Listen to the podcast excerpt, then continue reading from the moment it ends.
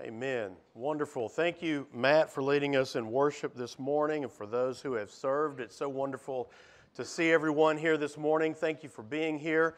Some of you traveling from out of town, some uh, visiting from close by, and we're so very glad to have you with us. We hope you feel welcome and are blessed by our time together today. We're so uh, very glad to have those of you who are members here, who are always here, and we appreciate your presence and your fellowship and your devotion to God so very much, as well as those who join us online. We're thankful for those folks, and we want you to know that we're always here for you as well if we can serve you in any way. A friend of mine uh, attended Oklahoma Christian University. He uh, went there soon after becoming a Christian. His family had uh, not really been Christian. His dad was, but had uh, not been faithful. So, in essence, they did not grow up in a Christian home until later in life, and the dad uh, began to uh, find his faith again and serve God again, and the, the family started changing and living for God. And soon, my friend uh, became a Christian before going to college. While he was at Oklahoma Christian, he walked on and played two years of basketball. And during uh, scrimmages, the daily scrimmages, his job, his assignment was to guard their best point guard during scrimmages. And he said that it was very frustrating because he was so good. He said, I, I, I couldn't even keep up. It was extremely frustrating. And he found that one of the things he had uh, held on to and not, not let go of very well from the time before he was a Christian, a lot in his life had changed, but he still had the bad habit of cussing. And so while he was uh, guarding this point guard during scrimmages, he would find himself so irritated and frustrated because it was so difficult, he would start cussing under his breath, thinking no one heard it. It was just a, an old habit that he couldn't get rid of yet, and he would start cussing. Well, after his faith grew in college, he began to uh, want to pursue ministry, and he also wanted to share his faith with his friends. And he thought, well, who's, who's better to go to first to share my faith with than the guy I, I guard every day during scrimmages?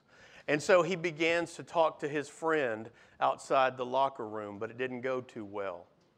Right after he started talking and beginning to share his faith with this point guard that he had guarded every day, he stopped him and he said, Wait a second hold up.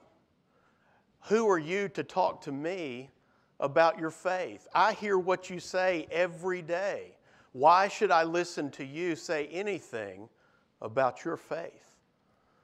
My friend learned a valuable lesson that day that if people don't respect our example, they're probably not going to listen to our message. If people don't respect our example, they're probably not going to listen to our message. And if they do, we've sincerely, seriously hurt ourselves. We've hindered ourselves from our message coming across when our example doesn't match up.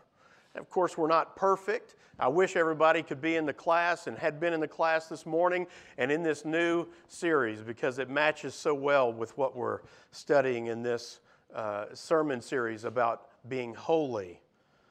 So, what can we do to be what God needs us to be to do His work?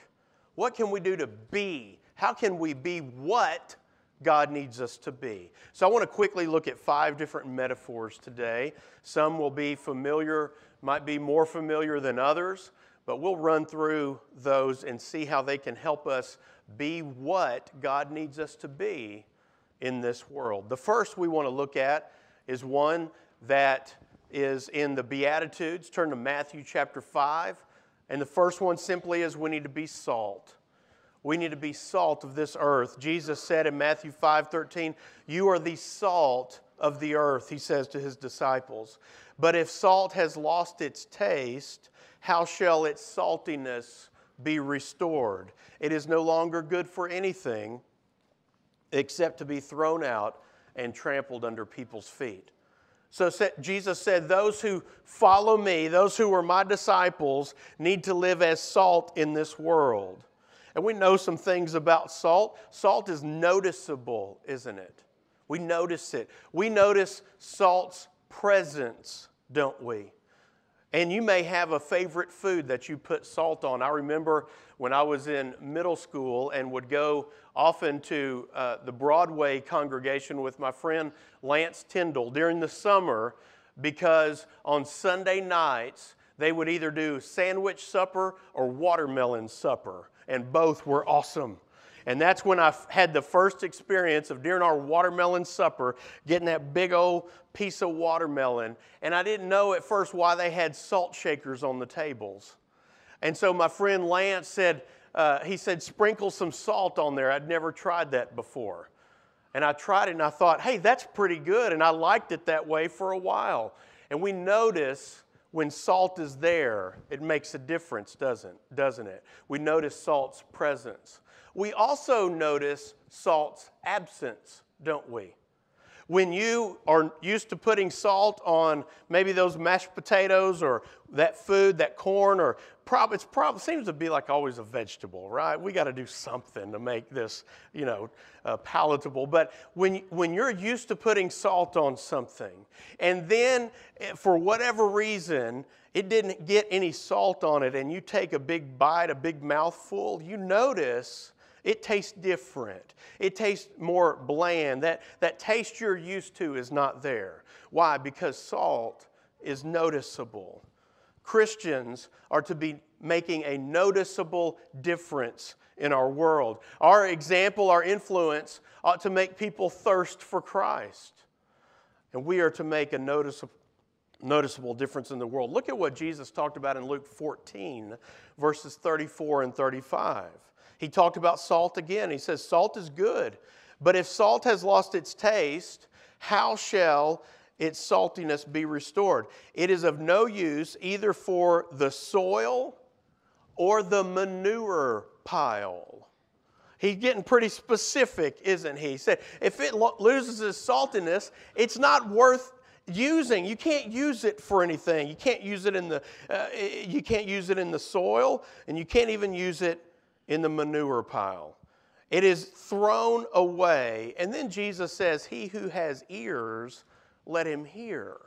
What does Jesus mean by that? He who has ears, let him hear. Well, because Jesus was saying something, and that's how he told parables, so that those who were tuned into him would get it, and those that weren't wouldn't realize what he was saying. And so, if you back up to verses uh, 25 through 33 of Luke 14, we find that Jesus had been teaching about the cost of discipleship. He had been teaching that uh, being a Christian means carrying your own cross. And he says, it, it, he was saying it means renouncing all to follow Jesus, even prioritizing Jesus over mama over daddy, over what grandmama taught you, over family tradition, over everything else. Jesus said, when you are a follower of me, it costs you everything because that means following me before everything else. You see, being a Christian doesn't work around my preferences and, and my convenience, how I feel, what I wish, what I want to do. It doesn't revolve around that. Christianity is not always convenient. And Jesus is saying if we forget that, then we become unsalty. And he says, you can't be a disciple. You're not being a disciple if you're not salty. A second metaphor Jesus uses right there, in the, starting in the next verse, verses 14 through 16 of Matthew 5, he tells us to be light. Jesus said, You are the light of the world. A city set on a hill cannot be hidden, nor do people light a lamp and put it under a basket, but on a stand, and it gives light to all in the house. In the same way, let your light shine before others, so that they may see your good works and give glory to your Father who is in heaven. See, Jesus is saying that his disciples have the light of the kingdom within them. And that light is supposed to shine out of us for others to see. And how does it shine out of us? Through our good works. We be light by letting the light of the kingdom that's in us when we obey the gospel, the light of Jesus. Jesus said, I'm the what? I'm the light. And he said, when that light shines out of you, then people see it. And that will help people bring glory to God when they follow Jesus because of your example of following Jesus. I read about the one way missionaries. Have you ever heard of them? The one way missionaries. They were around in the early 1900s. And they were called that because they would determine where they were going to go to evangelize, to share about Jesus. And they would pack all of their belongings, not in a suitcase, but in a coffin, because they had no plans of returning. They were going to a location to tell people about Jesus, a remote location where people had uh, maybe not been before, or maybe they needed more people there, and they made no plans to return. Whether it cost them their life in a hostile situation or they lived there the rest of their life, they were not coming back. They were going there with a one way ticket to tell others about Jesus. One of them was a man named, named A.W. Milne, and he chose to go among the headhunter tribe, who's no longer there, but uh, they're no longer headhunters, thankfully, but they were in the New Hebrides Islands in the South Pacific. Every other missionary that had been there before had been killed by them. No one had gone there to, and been successful. And that's where he chose to go. He went anyways, but Milne spent 50 years there among them. They accepted him and he taught them about the Bible. He taught them Jesus. They accepted him in there and he lived 50 years. He died of natural causes. And when he passed away, they buried him in town and they put a marker, a tombstone, a marker there at his grave. And it said this on the screen When he came, there was no light. When he left, there was no darkness. Jesus is telling his disciples, Be light wherever you go. Is your life lighting up with the light of Christ in you? Is it lighting up wherever you go? And it's noticeable when you're no longer there. Another metaphor is we need to be leaven Jesus said in Luke 13, 20 and 21, and again he said, To what shall I compare the kingdom of God? It is like leaven that a woman took and hid in three measures of flour until it was all leavened. What is Jesus saying? That doesn't always immediately makes sense to us, but leaven is the substance like yeast that we put in dough to make it rise, right? I remember when my mom made homemade bread when we lived here in during my high school years. She got on a kick of making homemade bread, not even in a bread machine, but from scratch. And I remember seeing it in the oven, put it in those bread pans, and it would rise. And if she left it too long, we thought it was funny. It'd spill all over the place.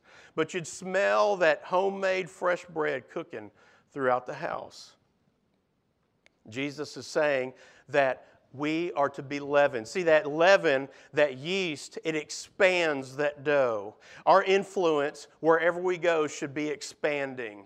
It should be making a difference. It should be filling a space wherever we go in our work, in our, in our friend group, in our, in our youth group, when we go on a trip, in our, in our school, on our team, in our community uh, activity that we're a part of, in our sports, whatever we do, our influence is to be spreading and growing and expanding like leaven does in bread. Another metaphor that Jesus uses is to be a letter.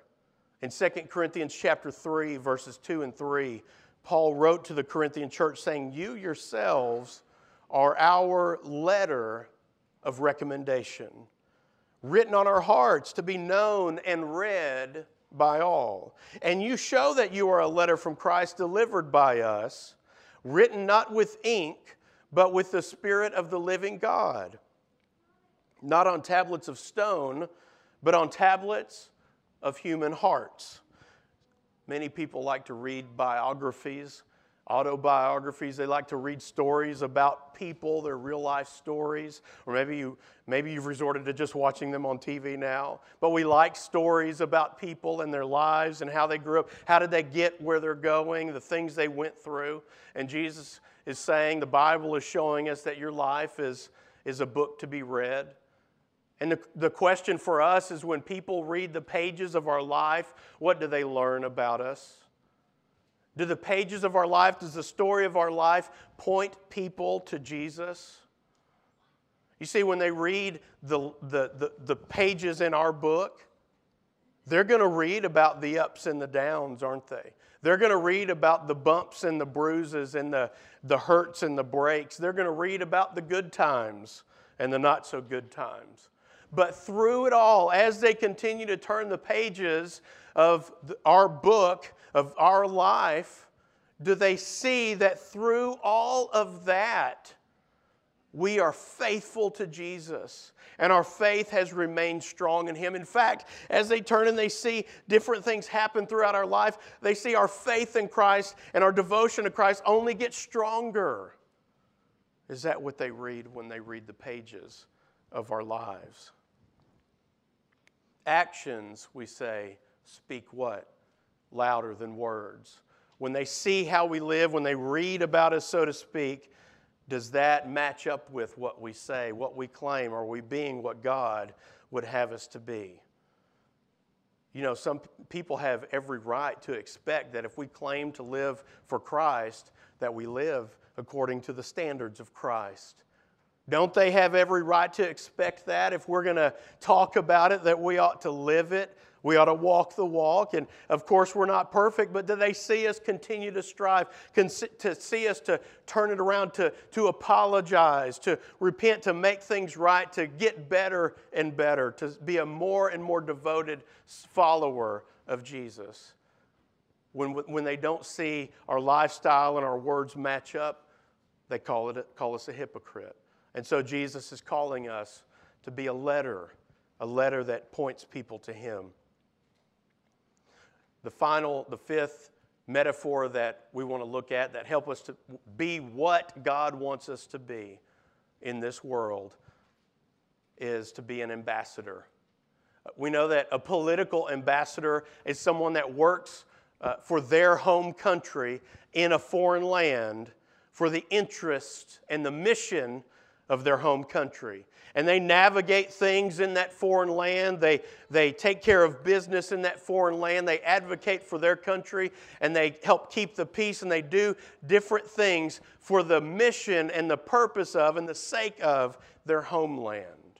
Another type of ambassador that we're more familiar with nowadays is a brand ambassador. Have you heard of that? Uh, what is a brand ambassador? If you don't know, they, they work for a, a brand, a company. Maybe it's temporary, and they are doing different things to, to get the word out, to advertise about this brand, to boost awareness and boost sales. They may hire college students to stand on corners or go into malls and, and do uh, things on social media to post uh, things of their brand that they're wearing or the cologne they're using or the shoes or whatever it might be. They're advocating for that brand to boost awareness. That's what an ambassador does. And the Bible says that Christians are also ambassadors but ambassadors for Christ. We represent our Savior from our heavenly home. This world is not your home. I'm just a passing through, we sing. And Peter wrote about that. We're aliens and strangers. This isn't our home. We get used to it and we get comfortable, but heaven is our home.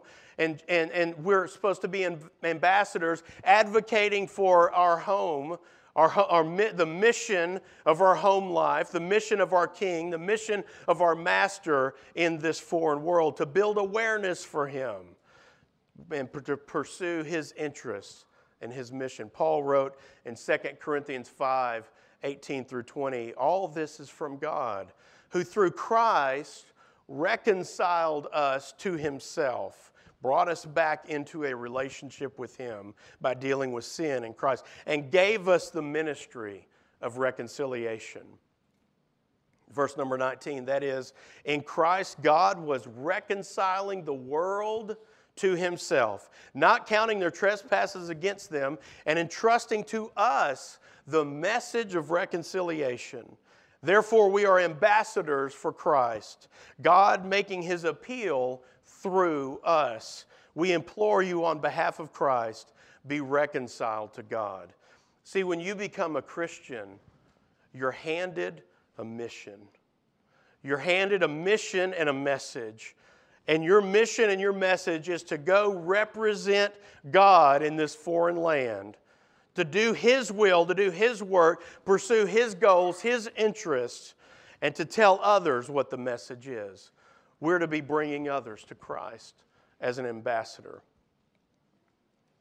Author Os Guinness wrote this charge against Christians in one of his books on the modern church. It's not that they aren't where they should be, but they aren't what they should be where they are. Isn't that a powerful statement? It convicts us and it also gives us clarity because it convicts us because we realize we've all fallen short. And, and I know I've blown it in that area over and over again where I've not been what I've been supposed to be where I am, where God is. I've not been the person God wanted me to be in that moment, in that situation. But it also clarifies things for us because it lets us know that we've got an aim, we've got a target, that we're supposed to be something for God. And it reminds us I've got to be what God wants me to be as His follower, as a child of God, wherever He places me in life. Some of you have been here all of your lives, some of you came back. Some of you are new here. Some of you uh, will move away and maybe never come back and new people will move here. Wherever God places his children, we're to be what he would have us to be. We're to be a salt, we're to be light, we're to be a letter, we're to be leaven, we're to be ambassadors, all for the glory of God wherever he places us. Are you living like that? Are you being what God would have you to be wherever he's placed you? Do you need prayers to help you be that person, to be those metaphors that Christ has given us, that God's Word has given us? Maybe you say, I'm ready to start my relationship with Jesus and I'm ready to put on Christ in baptism, like Malia did last week. Said, I'm ready, stop the chariot, pull the reins, and stop the horse because I see water and I know what this means and I'm ready to give my life to Christ. Maybe you've been cut to the heart and you're ready to start that journey with Jesus. Or maybe you need prayers to get back on the journey, to get back on the trail of living for Him in this world. If we can help you in any way this morning, we invite you to come forward as we stand and sing. All things are ready.